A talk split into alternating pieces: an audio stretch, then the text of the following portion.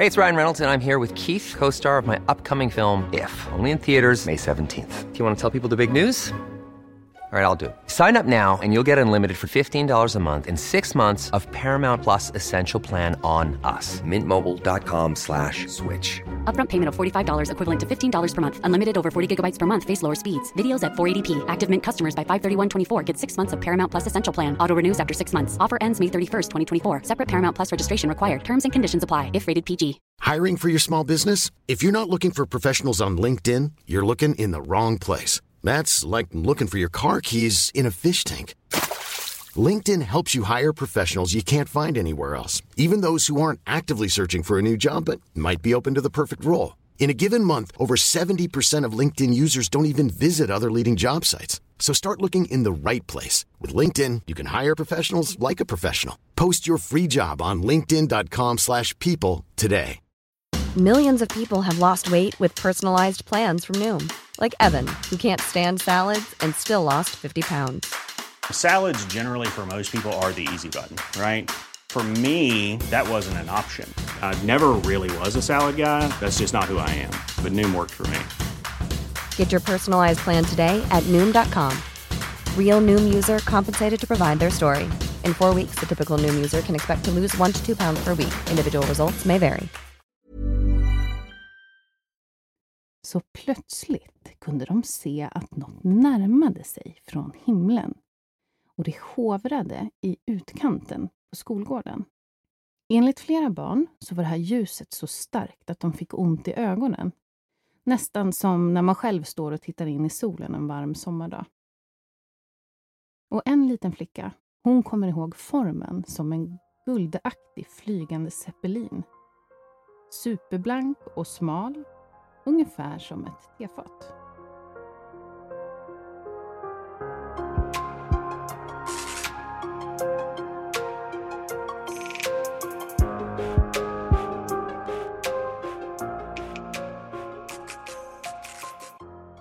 Ja, men hej och välkomna tillbaka till Söndagsmysteriet och det andra avsnittet.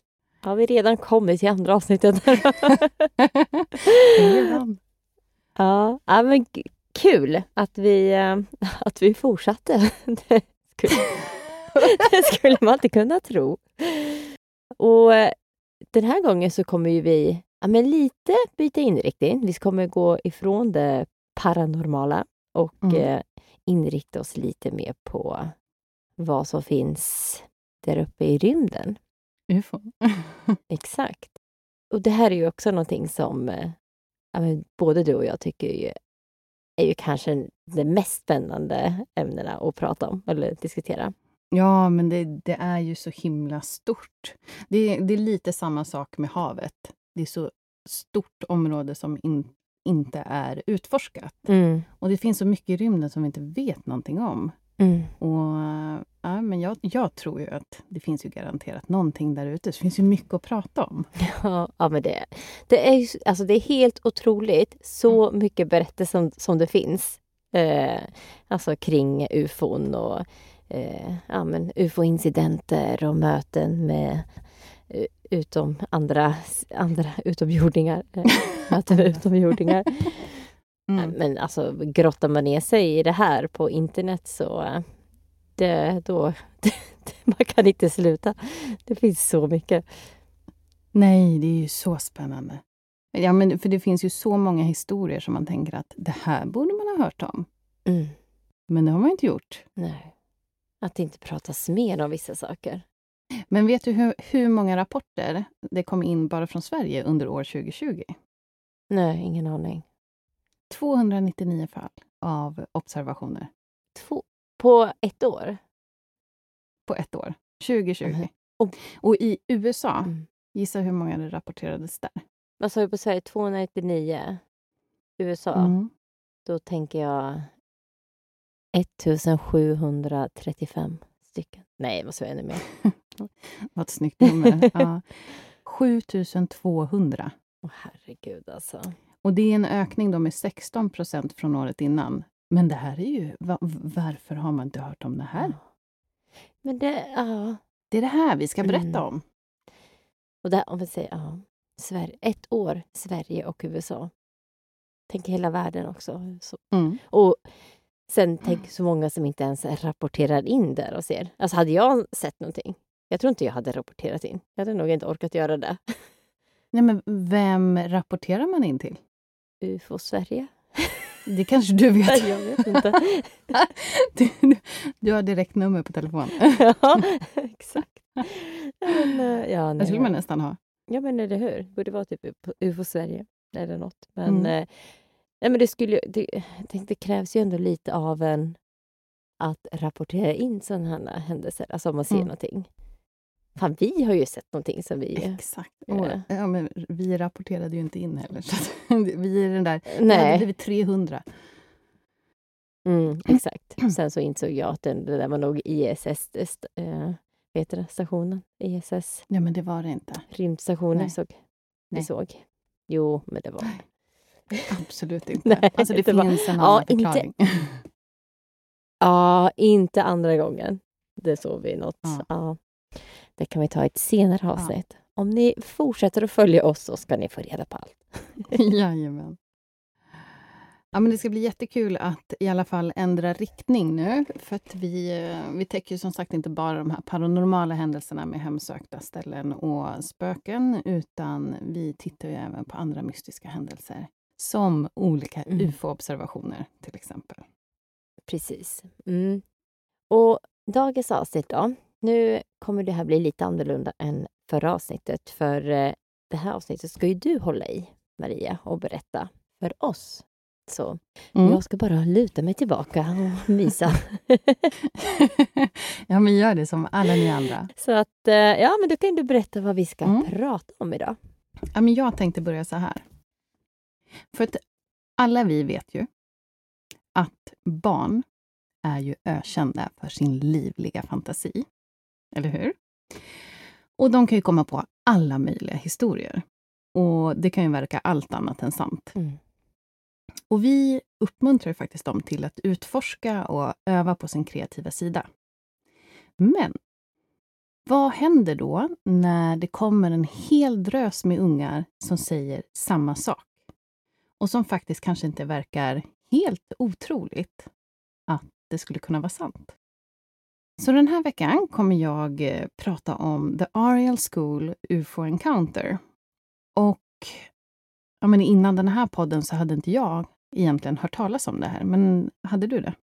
Eh, ja, eh, jag hade ändå hört talas om det i och med att jag är väldigt intresserad av det här. Eh, men, eh, så att jag har hört talas om det, så att jag, jag skulle säga att jag vet i stora drag vad som har hänt, men inte absolut inte ingående eh, och inte mycket detaljer kring det, utan ja, mm.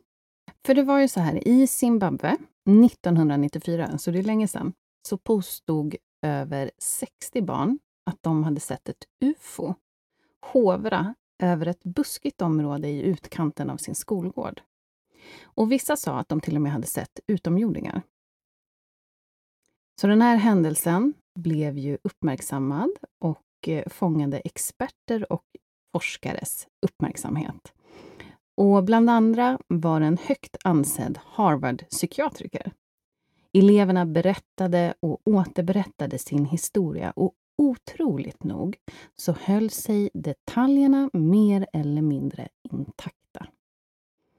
Så det här fick ju såklart människor att undra vad som var sant och inte.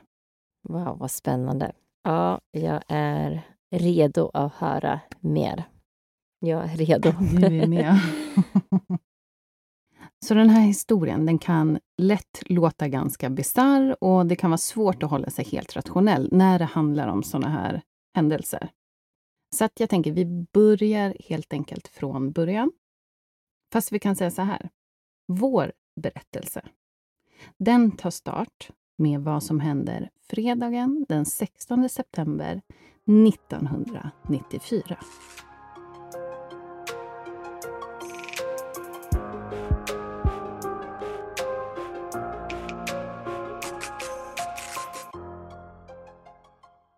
Så det här utspelar sig på en privat skola som heter Ariel School i ett litet bondesamhälle som heter Rua. Det här ligger ungefär 25 minuter från Zimbabwes huvudstad. Här går cirka 200 elever mellan åldern 5 och 12 år. Det var fredag morgon. Himlen var blå och solen gassade. Klockan närmar sig 10 och det är dags för rast. Eleverna lämnar sina klassrum för att gå ut och leka. De springer ut stojandes och var säkert extra exalterade, för att snart var det ju helg. Samtidigt så samlas skolans alla lärare för ett personalmöte. Så de äldre barnen, de får väl ta lite ansvar för de yngre helt enkelt. Vilket ändå låter lite otroligt. Att de går ut på skolgården utan vuxen närvaro. Men det fanns en vuxen, kan man väl säga, Alison Kirkman, som idag då jobbade som volontär i skolans lilla snackshop. Och hon hade då ett extra ansvar för barnen under det här tillfället. Efter att hon sett till att barnen hade det bra så passade hon på att göra lite småsysslor och gick tillbaka in under tak. Så hon kom ju att missa vad som sen kom att bli en otrolig historia. När Alison pysslar i snackshoppen så ungefär strax efter tio kommer en elev inrusandes. Han heter Luke och den här pojken, han ser rätt skraj ut. Han har stora ögon och ett chockat ansiktsuttryck. Luke berättar för Allison att han precis har sett en utomjording där ute. När Allison hör det så, ja, vad gör man? Man rycker på axlarna och ser mer eller mindre, ja, jättekul, men sluta skoja nu, utan jag ska fortsätta jobba här. Men pojken han insisterar och säger att han sett, citat, en liten man i en helkroppsdräkt med ett band runt huvudet. Slutcitat. Men Allison hon blir inte helt övertygad. I alla fall inte tillräckligt för att gå ut och se efter. Även om hennes egen dotter är där ute på lekplatsen. För hon var ändå lite rädd att barnen försökte lura ut henne så att de kunde sno saker i den här affären. Och ja, de andra eleverna, de är ju lika chockade de. För när de var på skolgården så plötsligt kunde de se att något närmade sig från himlen. Och det hovrade i utkanten på skolgården. Det här var ett vitt objekt och det hade ett gyllene sken runt sig. Och enligt eleverna var det här ungefär 100 meter bort. Så det är inte jättelångt bort, alltså man ser ju det här bra. Så det här var ett område som var lite no kids allowed i och med att det var rätt snårigt och det kunde finnas lite farliga djur som ormar. Så att de höll ändå lite avstånd. Enligt flera barn så var det här ljuset så starkt att de fick ont i ögonen. Nästan som när man själv står och tittar in i solen en varm sommardag. Och en liten flicka, hon kommer ihåg formen som en guldaktig flygande zeppelin superblank och smal, ungefär som ett tefat. De här lyserna som var på objektet det blinkade på och av, på och av. Som att någon stod och tryckte på en lysknapp. Det är lite oklart hur många objekten var, för vissa såg ett och vissa barn såg kanske några flera. Men en elev vid namn Barry, han vittnade om hur de här objekten plötsligt hade försvunnit för att dyka upp på ett nytt ställe några sekunder senare. Och det hände upprepade gånger. Ungefär som att de teleporterade sig runt på himlen. Sen kom de närmare och landade. Då kände flera barn en stark vind och de kunde höra ett slags ljud. Det var inget brummande, utan barnen sa att det lät mer som puffar och tjut. Ungefär som från en flöjt. Efter att det större och de två till tre mindre silverlysande objekten landat så kunde många av de rädda men nyfikna barnen se hur en liten varelse kom fram ur det större diskusföremålet.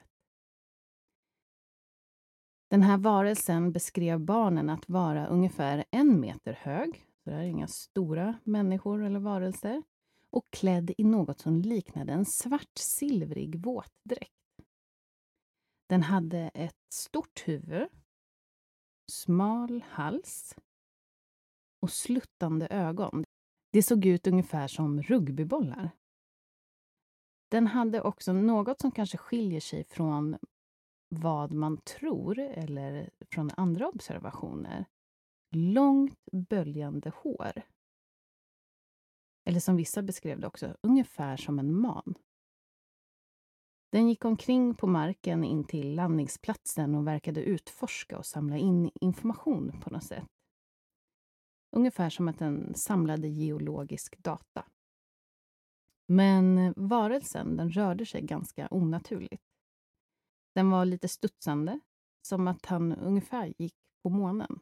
Fast ändå inte, för han gick långsammare. Så han flög inte på samma sätt med den gravitationen som finns på månen, men ändå studsande.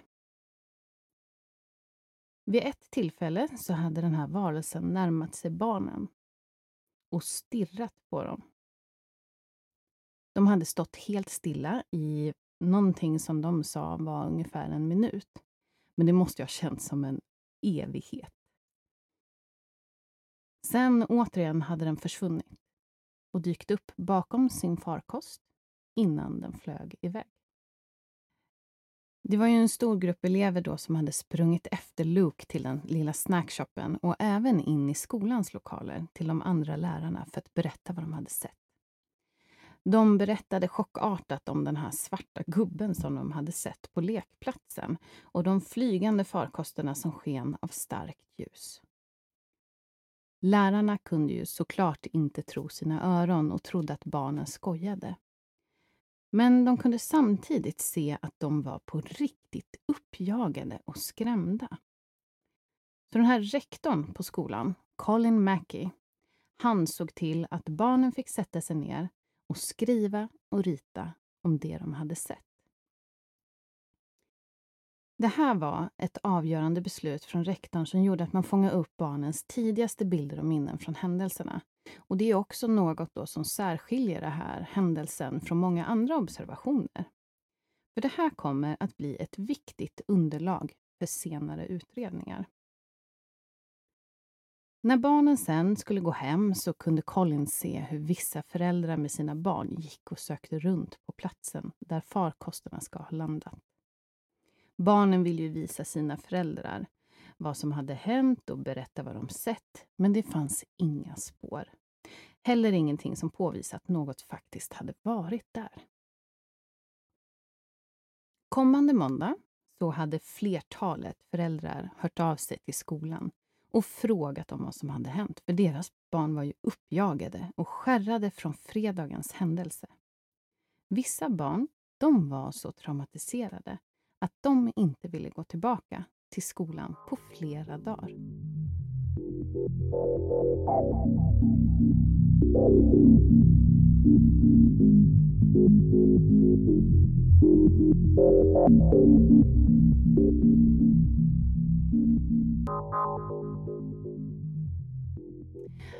Ja, men visst är det spännande, Ida?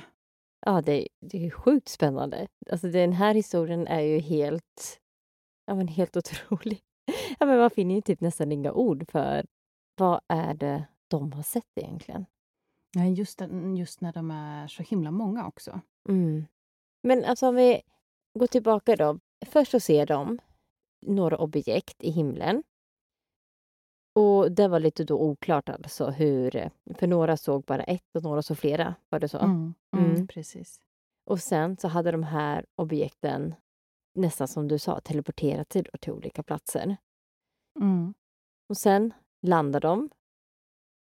Och hur många objekt är det då när de landar? Är det ett objekt? Nej, det var flera objekt som landade. Mm.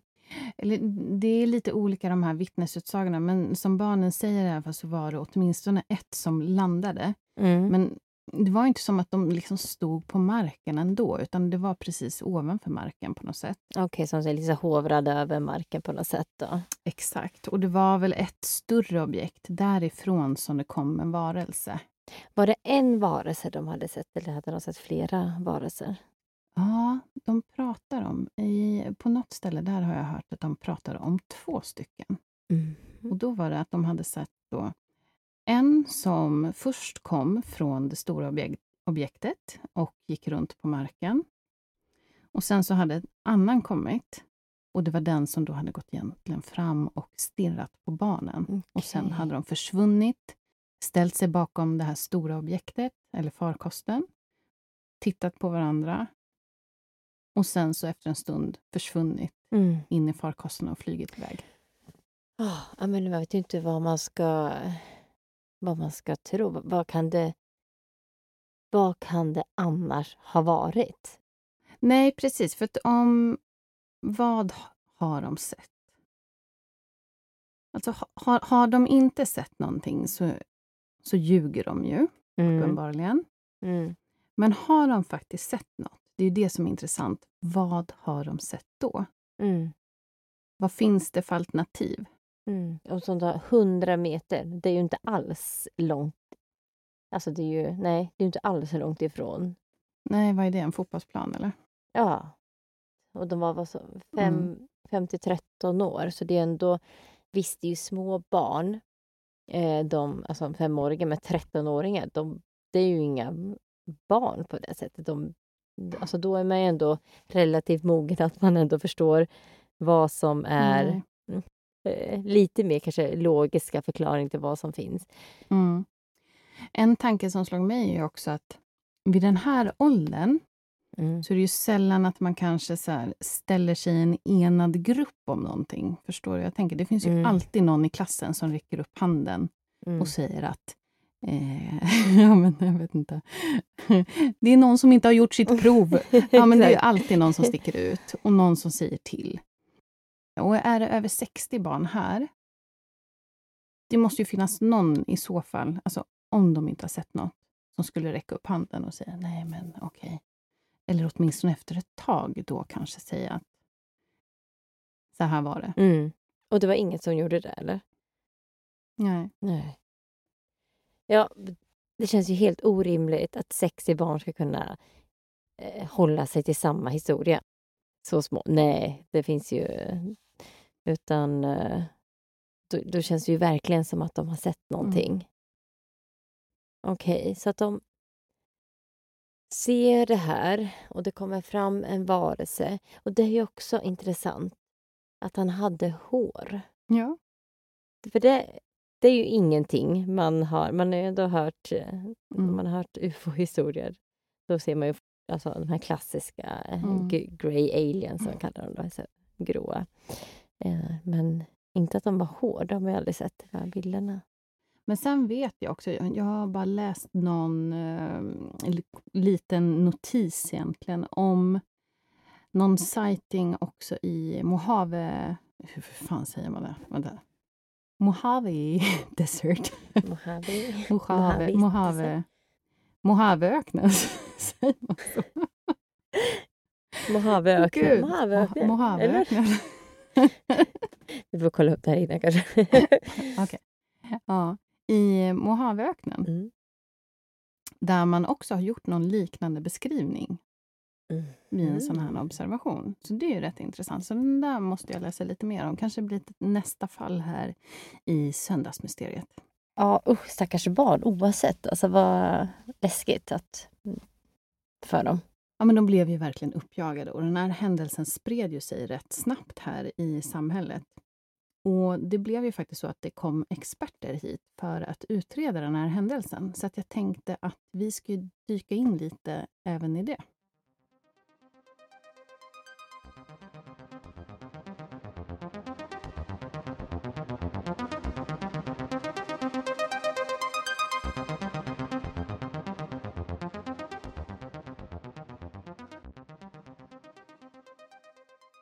Sen Cynthia Hind, hon hör om händelsen och vill ta sig till skolan.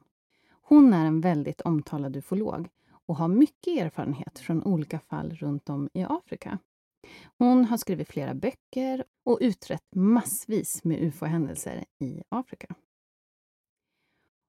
Hon börjar med att prata med den här rektorn Colin, eh, som barnen hade berättat för då att de var ute på gården, de hade sett någonting komma in över skolgården. Det var en farkost som landade och det hade kommit svarta män ut på lekplatsen. Och många barn då hade ju målat utomjordingar. Smala, stora huvuden, stora ögon. Och Cynthia blir ju intresserad av det här. Hon teamar upp med en reporter från BBC News. Han heter Tim Leach. Och de bestämmer sig för att besöka skolan veckan därpå. Cynthia börjar direkt att ringa runt bland barnens familjer och få tag på mamman Alison Kirkman som vid händelsen jobbat i snackshoppen. Hon berättade då om den här eleven Luke som hade sprungit in i affären. Och hon hade ju absolut inte trott på Luke. Men Allison fick även prata med Cynthias dotter som hade varit ute på skolgården och hon berättade om vad de hade varit med om. Hon börjar ju nu tro, Cynthia, att det verkligen har hänt något här. Sen pratar hon med eleven Barry om det föremål som flugit runt i himlen. Cynthia och Tim från BBC åker dit på måndagen för att titta närmare. Cynthia spenderade många, många timmar med att undersöka den här observationen. Hind tog sig tid och pratade med de flesta av barnen på Ariel School. De fick i lugn och ro berätta vad de hade varit med om. Hind beskrev i sin rapport om observationen att hon imponerades av deras svar. För när de här barnen inte var säkra så var de tveksamma i sina svar. Men när de var säkra så svarade de snabbt och självsäkert. Men de var också på något sätt rädda. Tim Leach, reporten som också var där och hjälpte till med utredningen, han fann också att barnen kändes väldigt trovärdiga och att de var övertygade om att de trodde på vad de själva sa. Något intressant som han säger är att trots hans långa karriär som reporter så är det här en historia som skrämmer honom mest av allt. Så det var otroliga berättelser som kom från barnen och Cynthia, hon ville ha en second opinion och hon vet precis av vem. En som heter John E. Mac.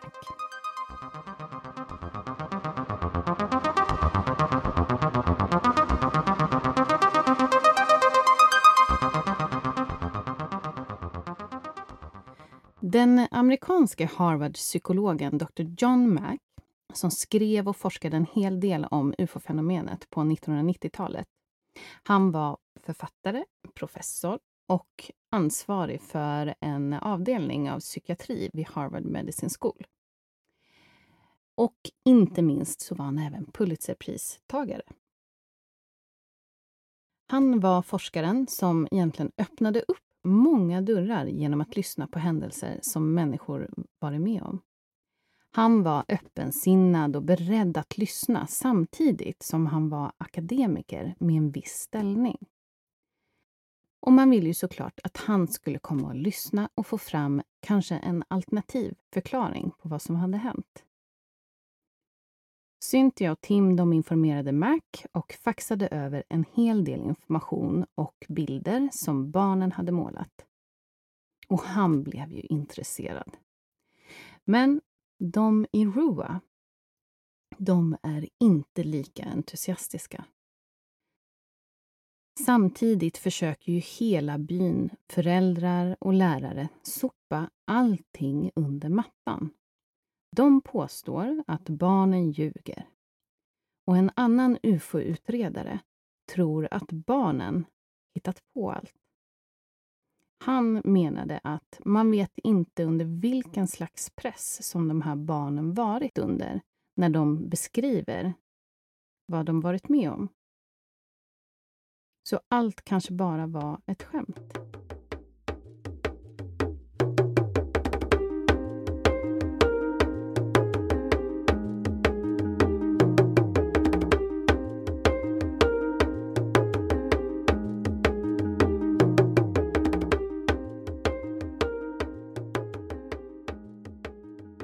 Vad är din första tanke när du hör om det här? Tror du att det är ett skoj alltihop? Nej, men verkligen inte.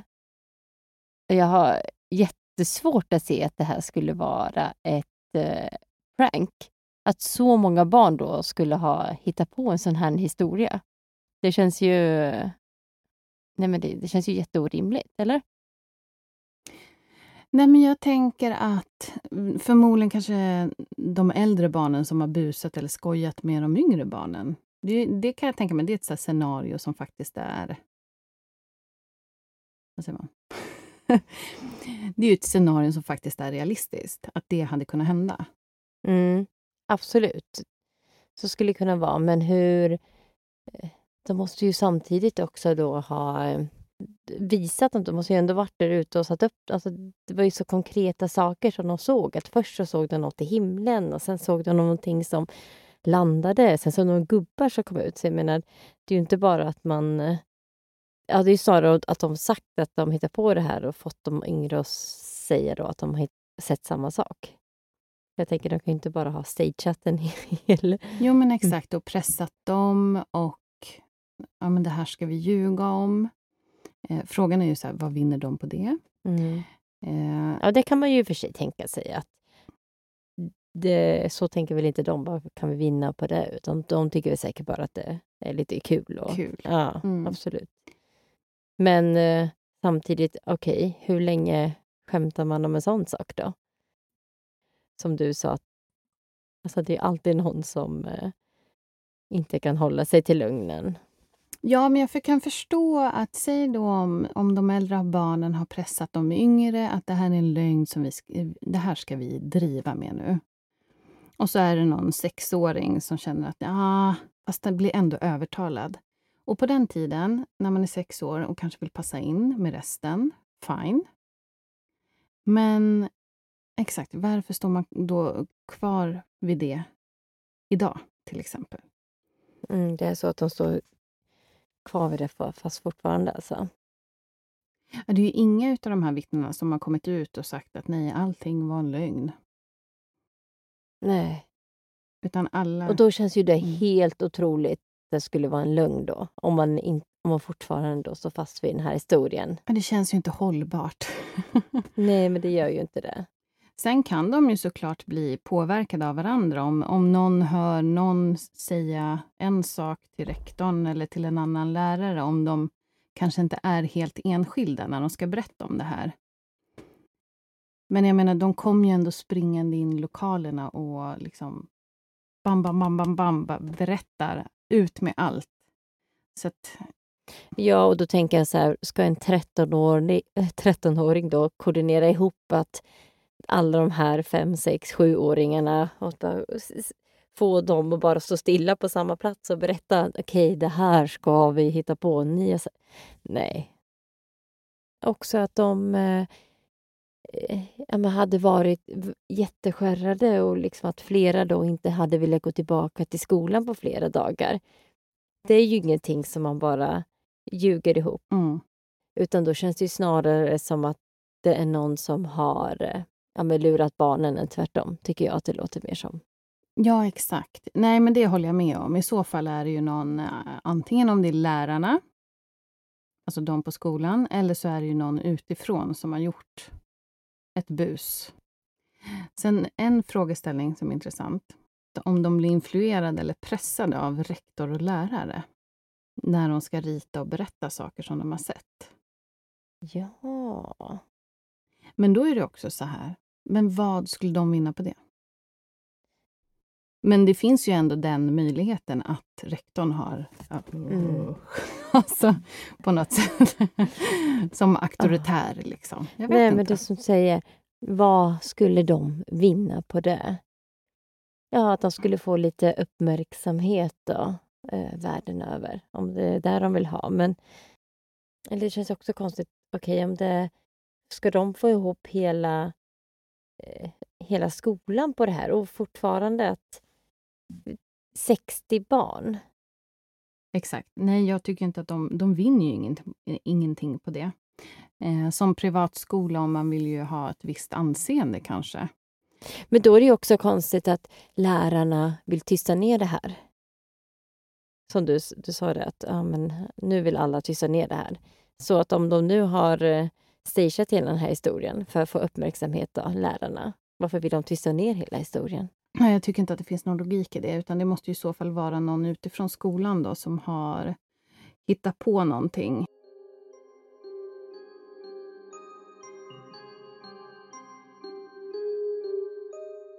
Ja, sen är det ju så himla intressant de här teckningarna som barnen eh, ritade. Jag tycker det är så bra av dem att göra det, att de får rita upp vad de har sett för någonting. Och det måste ju blivit så... Ja, men det måste blivit så skrämmande när de ser hur de här barnen eh, ja, men, ritar upp de här figurerna och den här farkosten som de har sett. Och, Ja. Tänkte som lärare då, man hade ju blivit livrädd. ja, men man hade ju börjat fundera. Okej, är du säker Ja. på att det såg ut så där? Han har verkligen sådär stora ögon. Nej, usch. Och att de var Ja. små de här figurerna också. Det är i och för sig kanske, tänker jag, svårt att se på avstånd. eh, Just storleken på figurerna, men, eller figuren. Men de hade ju tagit sig närmare. Eh, en grupp av barnen i alla fall hade ju tagit sig närmare det här området där de hade landat. Ah, Okej. Så att vissa var ju alltså verkligen jättenära de här varelserna som kom. Jaha, det var så. Så att det var inte så att barnen stod ju inte kvar på 100 meters avstånd, utan de hade ju tagit sig närmare det här området för att se vad det var. Mm. Okej. Och, ja, men det var någon flicka som hade vittnat om att, jag vet inte, det var inte en armslängd, men det var inte 100 meter. Ja. Ja, ja, men okej. Ja, men då, då är det ju lättare att se storleken då. Hur, eh, Mm. Ja, men jag tycker det är också kul och om man googlar på det här så kan man ju faktiskt se de här barnens eh, målningar på vad de har sett. Och som du säger, hade man stått som lärare så hade man ju blivit lite nervös. eh, ja, då hade man ju bara... Ja, spännande. Och så ska man ju tänka på att ja, men det är ju många barn, men just att de får ju berätta och återberätta och detaljerna behåller ju sig intakta. Alltså de berättar ju samma sak. Ljuger man om någonting så är det ju lätt att man ja, men kanske börjar tappa tråden om man säger nya saker om och om igen. Men pratar man sanning, det vet man ju själv. Man har ju ljugit någon gång kanske. Dra in lite Ja. nytt lugn. Exakt, och då får man ju inte vara dum och gå för långt ifrån. Men alltså när man är barn och ljuger och ska göra det flera gånger. Skulle min son ljuga om en sak flera gånger, han hade ju sett, sagt olika saker varje gång. Mm. Ja, men def definitivt. Men Mm. att... Eh, vad heter hon?Cy- Cynthia Hint? hon Cynthia? Hind. Mm. Hein. Eh, att, ja, men hon hade ju tyckt att när de var osäkra så hade de, som du säger, svarat lite osäkert. Och att när de var säkra så var de liksom Mm. övertygande säkra på... Det tycker jag också talar Talar för alltså för. Att på vissa delar eh, kanske, ja men då, då vet de inte riktigt. Då sitter de inte och hittar på det. Utan då är det så här, nej men vet inte. Och sen så de delar de är helt säkra på eh, säger de eh, att man klart och tydligt. Och om de fortsätter hålla det samma, Mm. sån, den, den, samma historia så är det ju definitivt eh, till deras fördel. Men det blir ju ännu mer intressant när den här John Mac då kommer till Zimbabwe och börjar intervjua barnen.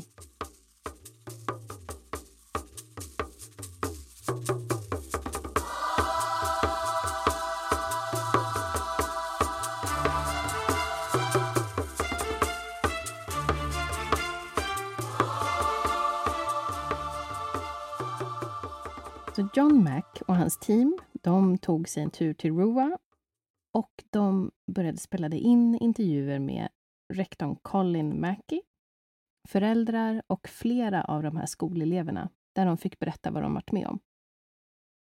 De försökte då få reda på så mycket de bara kunde under de två dagar som de var där utan att skrämma upp barnen för mycket. John är en erfaren psykiatriker så han vet ju att det här kan få barnen skrämda. Eller att de kan börja känna skuld och skämmas. För så blir det ofta när ja, men vuxna omkring barnen anklagar dem kanske för att ljuga.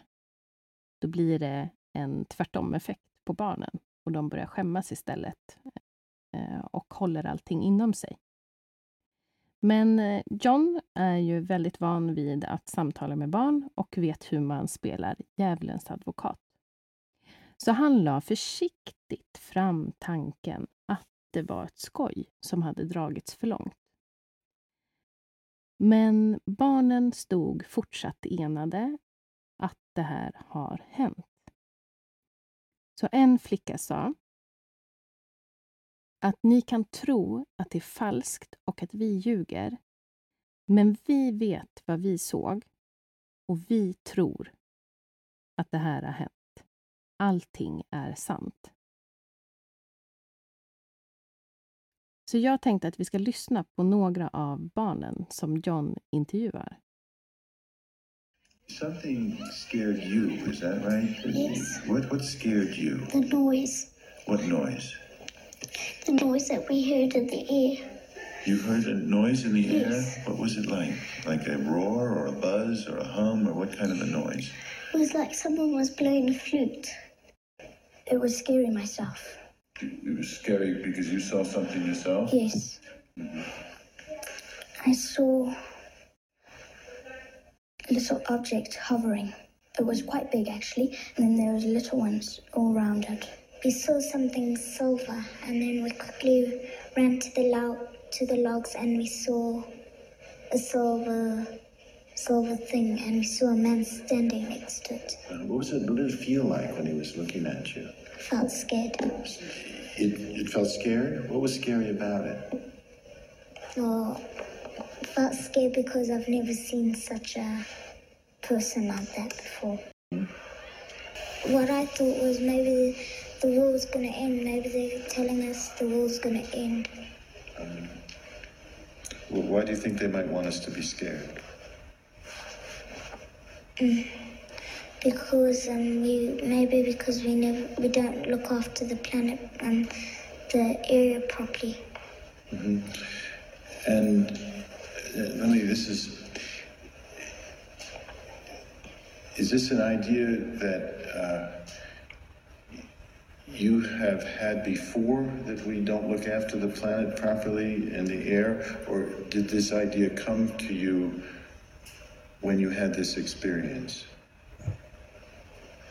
When I had this experience, Mm-hmm. And how did that idea come to you from this experience? This is a little hard, but try, try to be with me here, okay? When you, how did this idea come to you when you had this experience?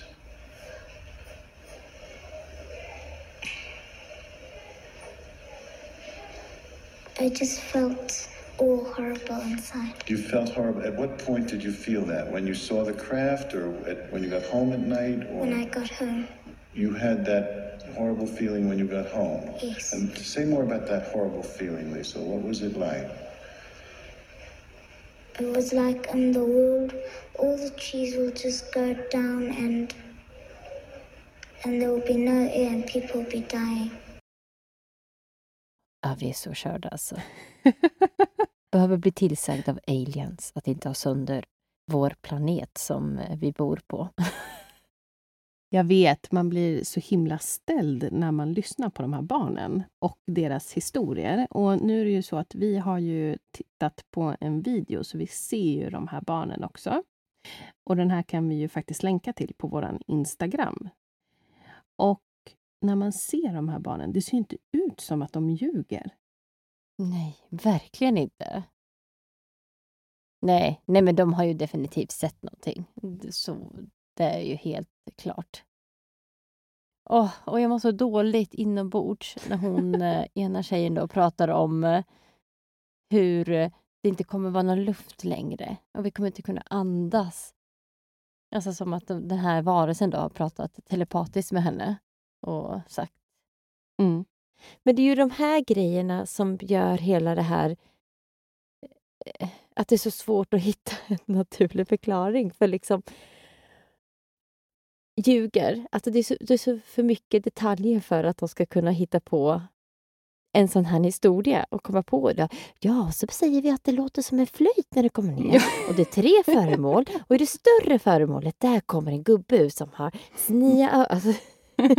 Och sen så ska han ge oss eh, en känsla av att vi förstör Mm. våran planet. Alltså, Nej, herregud. Det går inte. och ska de komma ihåg det här? Nej. Och sen, okej, men är det någonting utifrån de har sett då? Men vad, vad är det då? Ja. Som låter som en flöjt? Som först är på himlen och dyker, poppar upp på lite olika ställen och sen kommer ner och så har vi en meters gubbe som kommer ut. Nej. jag, jag känner bara, kan vi inte bara enas om att det här är utomjordingar som säger ryck upp er, sköt om er, för att annars är ni körda.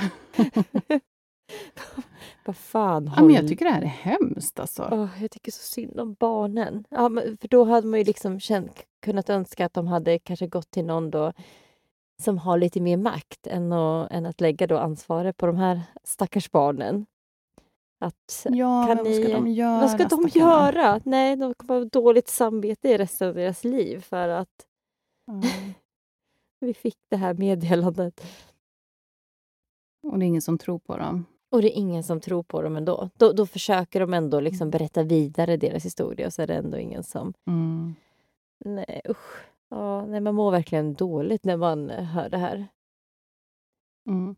Men jag tänker på den här, det, verkar vara en lärare också som då blir intervjuad och hon säger ju att alltså, även om vi hade övat med de här 20, 30, 40, 50, 60 barnen Mm. att göra en sak. Alltså de hade inte gjort det. Nej. Så att öva, springa in, skrika, vara, vara uppjagade och skrämda. Alltså, hon bara, de hade aldrig gjort det. Nej.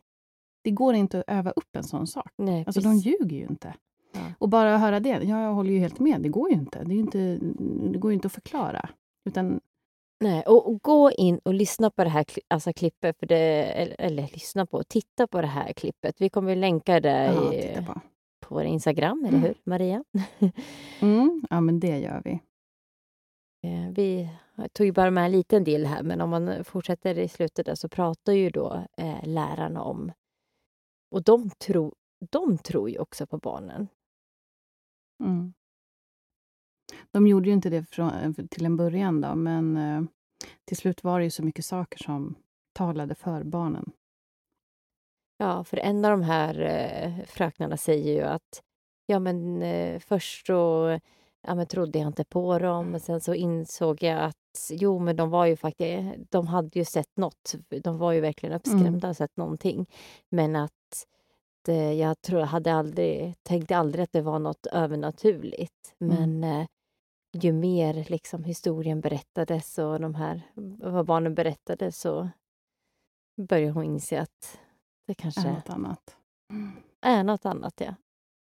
Och så 1994 fick vi det här meddelandet. Vad har vi gjort?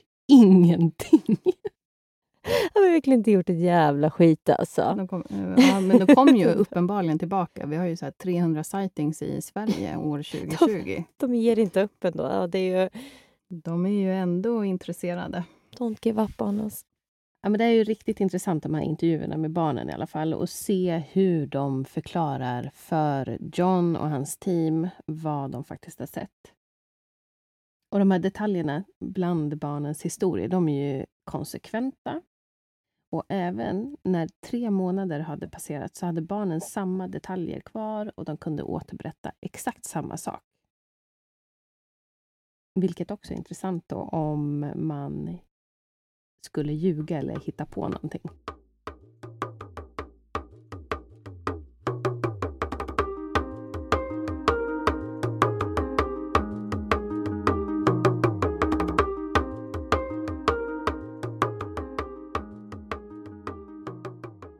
Hur som helst, John Mac han fortsätter sin resa i Afrika för att fortsätta skriva på den här boken och eh, ber rektorn och föräldrarna att fortsätta ha en öppen dialog med barnen om vad som har hänt.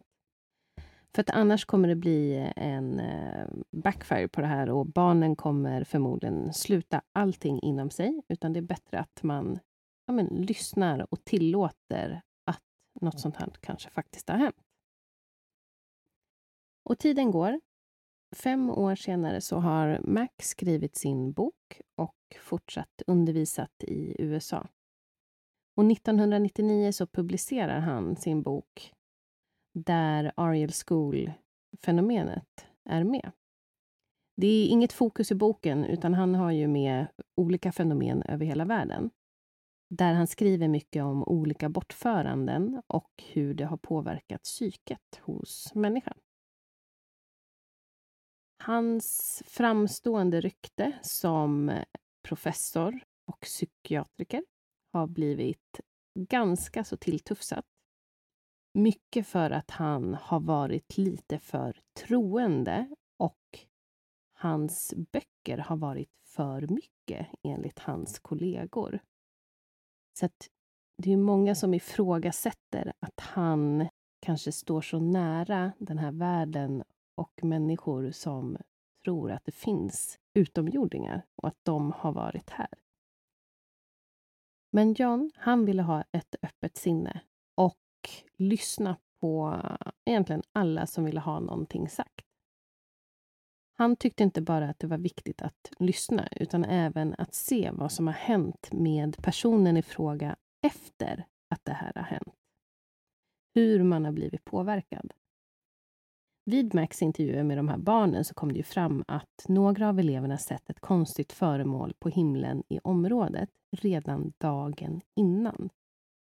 Och det verkade inte helt ovanligt heller vid andra händelser världen över. Att det har inte bara varit en observation en dag, utan då har det varit några dagar innan och kanske till och med några dagar efter i ett större område. Så en pojke då vid Ariel School hade i fullt dagsljus dagen innan sett ett föremål när bilen han färdades i körde förbi skolan.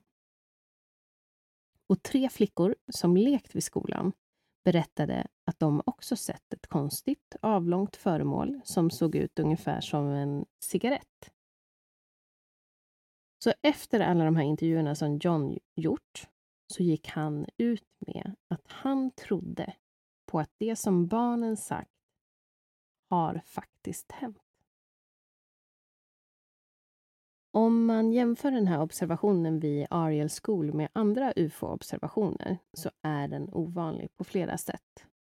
Och dels att det är en massobservation, som man kan kalla det. Det vill säga, få beskrivningar av ett ufo-fenomen har haft så många vittnen som vi pratar om här. Så det är alltså över 60 barn som har sett en och samma sak. Vittnena är också alla barn. Ingen vuxen såg varken diskusföremål eller varelser. Så att barns livliga fantasi, den kanske kan komma i tankarna. Men tack vare den rikliga dokumentationen och mycket tack vare de kloka lärarna, rektorn och de pigga ufologerna som var där snabbt in på händelsen, så har man extremt mycket bakgrundsfakta som man kan basera de här antagandena på. Och mycket om den här observationen vid Ariel School går att läsa i Cynthia Hinds bok UFOs over Africa. Hon släppte den 94. Det som eh, stod ut var ju faktiskt då att John hade sagt uppemot 12 av de här barnen gav konsekventa detaljer som stämde överens med varandra och som gjorde att han då trodde på att det här har hänt. Det är ingen fråga om lögner, det är ingen fråga om masshysteri, utan det här är faktiskt något som har skett på riktigt.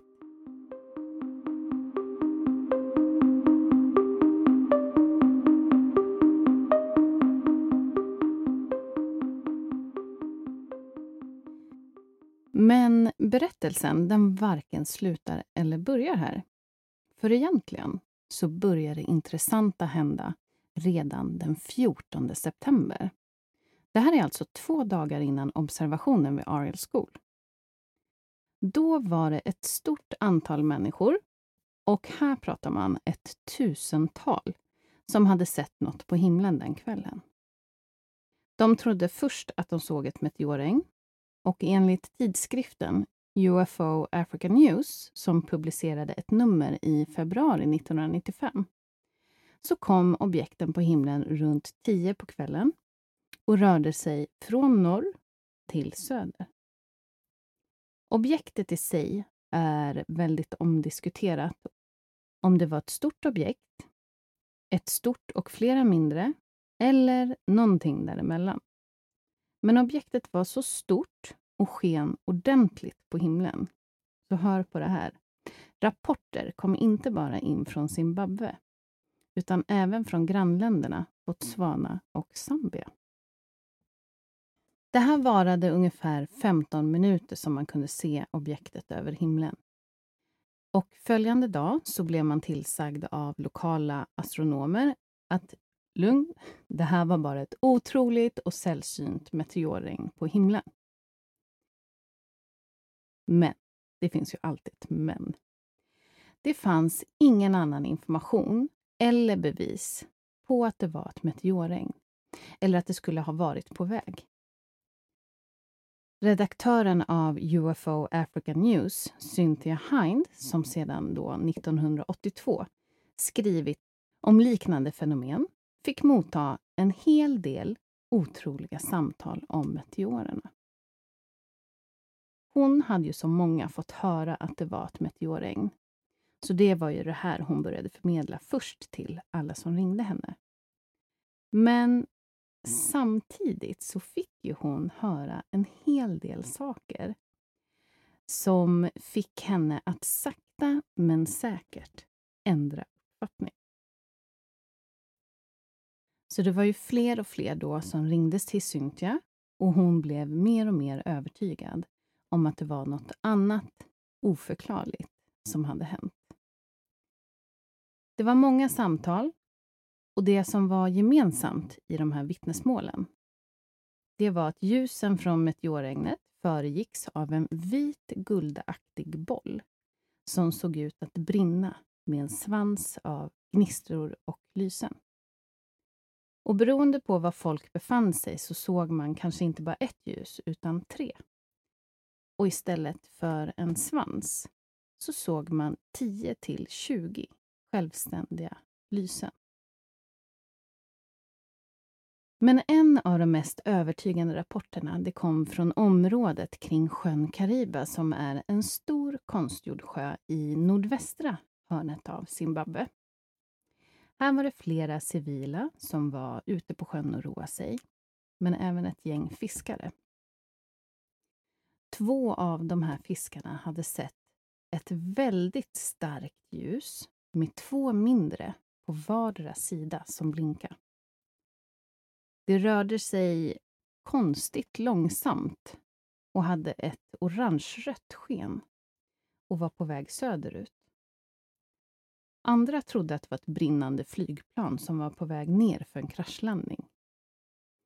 Men en av Heinz bekanta hade bevittnat det här. Och hon hade sagt att det här objektet såg ut att styras av någon slags intelligent kontroll. Så att det såg inte ut som att det höll på att falla. Utan det hade ändrat riktning vid ett tillfälle men vidare så hade det hållit sig som på en farled. I låg fart. Det flög väldigt lågt och helt ljudlöst. Så det finns ju en teori om att det var någon slags raket från satellituppskjut. Men det kan inte förklara alla vittnesmål som har kommit in och om hur objektet rör sig. Så den här kvinnan hade ju även vittnat om hur stort det här objektet var. Och tänk er ett stort flygplan. En sån här 747.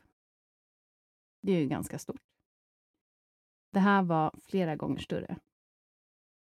I Zimbabwes näst största stad så kom det också in vittnesmål om ett stort objekt som hade flugit ungefär i ett flygplans hastighet. Och det stora objektet följdes av många, många små, som en svans.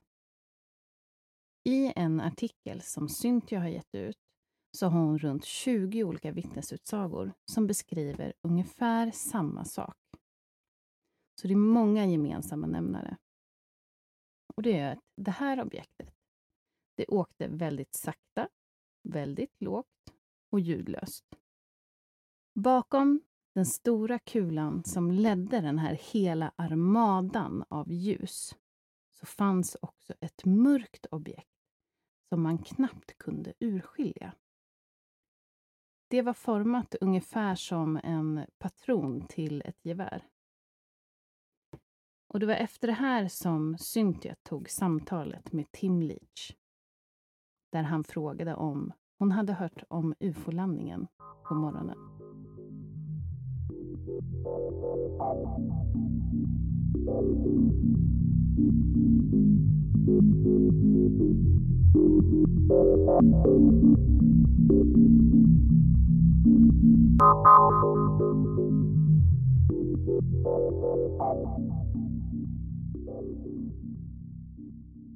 Vad var den största övertygelsen alltså i den här historien för att det inte skulle vara ett meteorregn? Eh, det var, jag tror att en vecka tidigare så skulle det ha varit ett meteorregn.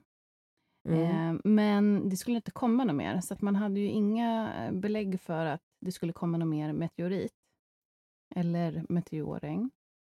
Och sånt har de ju ändå koll på, tänker jag. Ja, visst. när det kommer... Mm. Ja. För de gör ju observationer av himlen. Mm. Jag tänker 94, ja, fortfarande. Eh, så nej, där hade man ju ingen information om det här. Det det också kunde vara, det är ju många pratar om att det var, jag tror att det var en eh, rysk satellit, har jag för mig. Jag är inte helt säker. Mm. Men att det var då en raket från det uppskjutet som skulle komma tillbaka. Men som de flesta vittnar ju om att det här är ju ingenting som faller. Utan det är ju Nej, någonting som det. håller en konstant fart i en viss Mm. riktning. Och sen så då var det ju en kvinna som hade sett hur det också hade ändrat riktning vid ett tillfälle. Vilket är så här, Ja. herregud. Nej, för jag vet inte riktigt hur det... nu kanske jag helt låter uttala mig om något som jag absolut inte vet. Men jag tänker att eh, det kanske, jag vet inte, det kanske inte är helt otroligt att, om säger att någonting faller fast ändå det ser ut som att det åker. Fast att det faller för att, eh, jag vet inte. Ja, men jorden, eh, exakt. eh, Jag tänker stjärnor, stjärnfall. Det vet man, det ser ju nästan liksom... Och så går det som i en båge nästan sådär. Mm.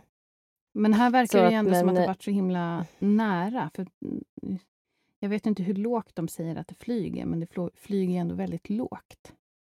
Mm. Men vad är lågt? Nej, just det. Och då kan det vara... Ja, och det är i och för sig också väldigt svårt att kanske avgöra avståndet när det är på himlen. Men eh, om det byter riktning, då känns det ju definitivt inte som att det är... Nej, och, Det byter inte, sådana hur- saker byter inte riktning bara. Det känns ju konstigt. nej, och jag tänker hur stort är en sån raket då, som skjuter upp en satellit? För här, här har man ju ändå vittnat om att det här objektet var ju åtminstone fem gånger större Mm. än ett stort flygplan. Mm. Ja, det, och det, ja, nej men exakt. Och så Och stor. de här 747-flygplanen, de är ju jättestora. Ja. För mig finns inget annat svar. ja, men det är ju så många sammanträffanden för att det... Ja, det är så mycket som talar för det här. Men om det här inte skulle vara sant, vad tror du hände på eh, Ariel School i Ruwa? Om det inte hade varit sant. Ja, men för mig så är det i alla fall uteslutet att de ljuger och har hittat på hela den här historien. Utan, utan då skulle det i sådana fall vara att, ja, men att det är några som har försökt att skoja eller kanske skrämma barnen och iscensatt hela den här händelsen. Men, samtidigt känns det också ganska långsökt. Vem iscensätter en sån här sak? Kan man ju också undra. För vilken anledning? Ja, verkligen. Och masshysteri, det känns ju inte heller som att det är... Eller hur definierar man masshysteri? Exakt, och det är ganska intressant. För att det brukar ju vara typ... Det, eller, det här är den första go-ton som alla har när det är många som säger att de har sett något. Så att psykiatriker, de tror ju att det är triggat av någon slags stress. Eh, men masshysteri, den kan också ge fysiska symptom. Så att man kan få panikattacker, kräkningar, hyperventilering. Eh, men det var ingen av eleverna som hade fått det här. Utan de hade ju snarare då fått kanske en så här smygande ångest som långsamt blev värre och värre. Så att de började liksom få mardrömmar och ja, men, allmänt traumatiserade. Men ingenting som då pekar på den här masshysteri som eh, många egentligen kan ja, skylla på. Nej, och vad skulle i så fall ha triggat den här masshysterin? Nej, precis. Och då, ja, men många tror att den triggas av stress. Så att då måste de väl ha haft, eh, jag vet inte, riktigt dåliga förhållanden kanske, som har triggat det här hos barnen. Ja, okej. Okay. Jag, jag, vet inte, men... Eh, Eller att någon såg någonting då och blev rädd och så drog in alla andra i det här hysterin. Men nej, det, men nej, den uppfattningen fick man ju inte alls när man såg de här intervjuerna på barnen. Men sen, eh, ja visst ska man prata emot. De kan ju ha sett en militärövning. Ja, men faktiskt.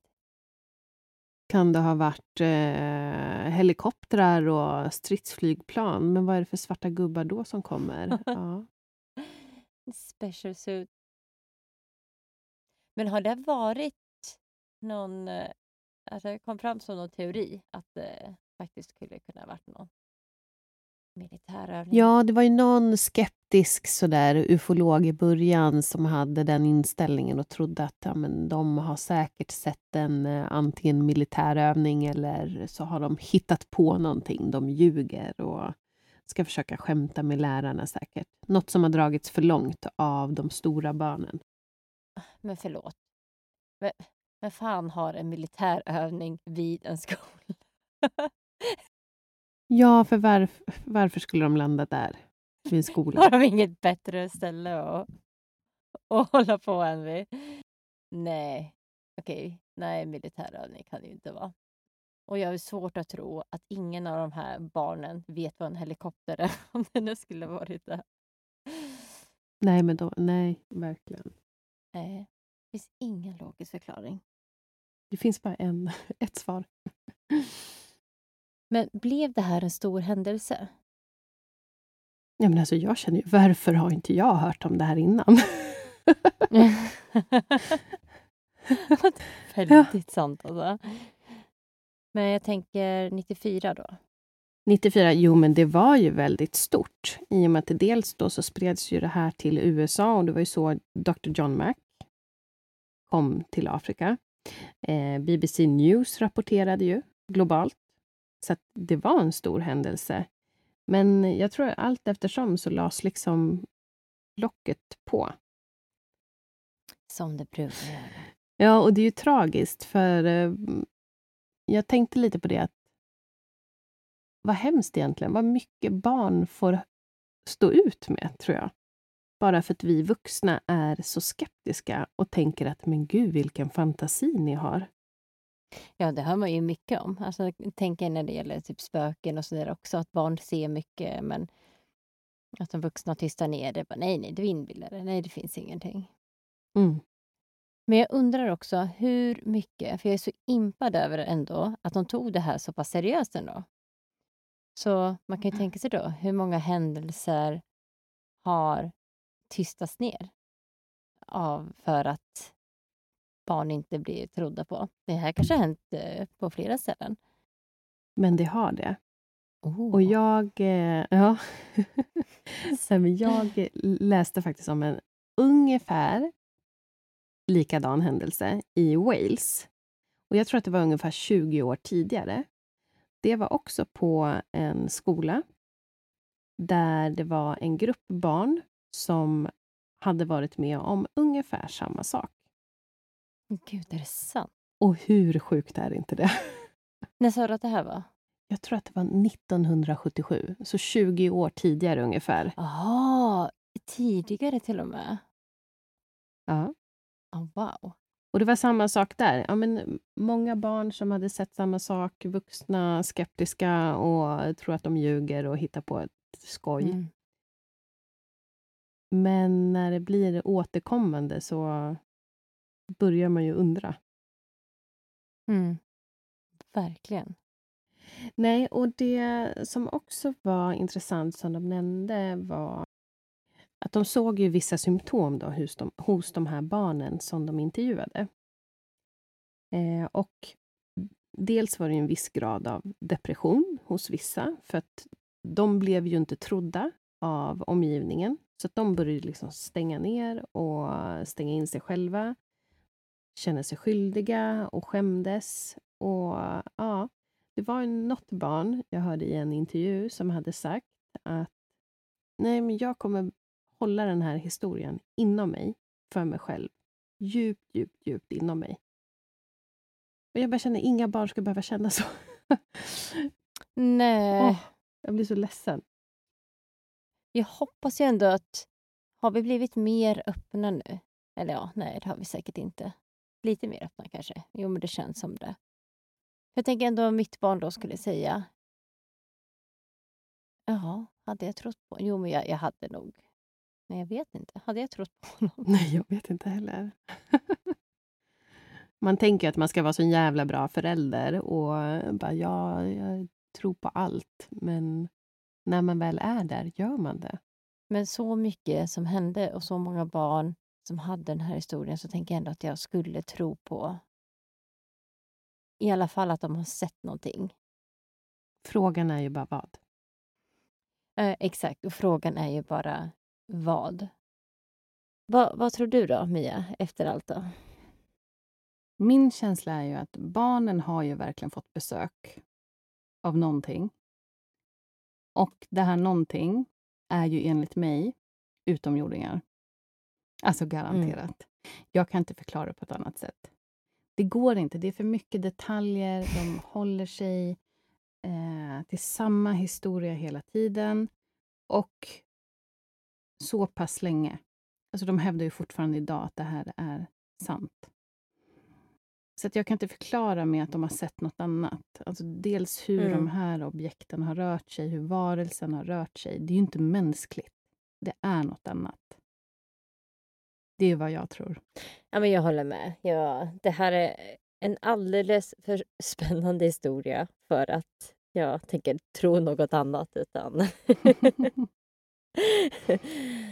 Eh, jag... eh, Mm. Nej, man kan inte vara rationell, så att säga. Nej. Nej, jag känner det och det, det känns alldeles för tråkigt att vara det här. Om jag skulle säga att det är en... eh, Om man då ska hitta en orsak till det här, alltså om de inte är utomjordingar då, eh, eller att det inte skulle vara ett ufo de såg, så skulle jag säga att eh,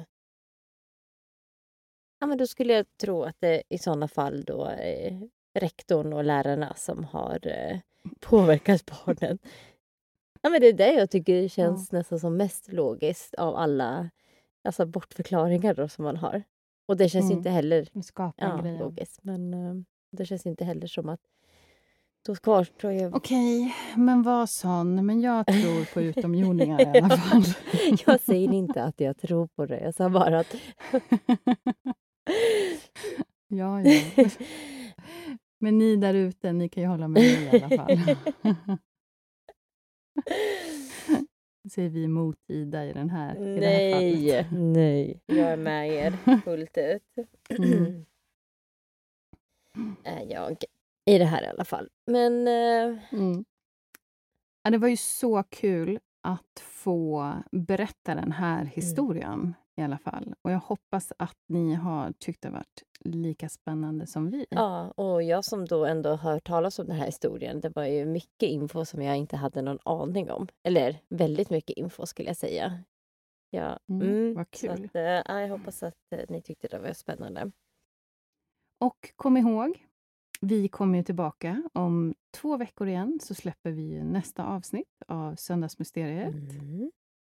Så in och prenumerera på Podcaster och Acast. Och så finns vi såklart även på Spotify. Gå gärna in och följ oss på Instagram där vi heter Söndagsmysteriet. Och lämna en kommentar vad ni tror hände på Aria School den 16 september 1994. Men eh, vi ses om två veckor igen, så eh, ha det bra! Mm. Ha det bra!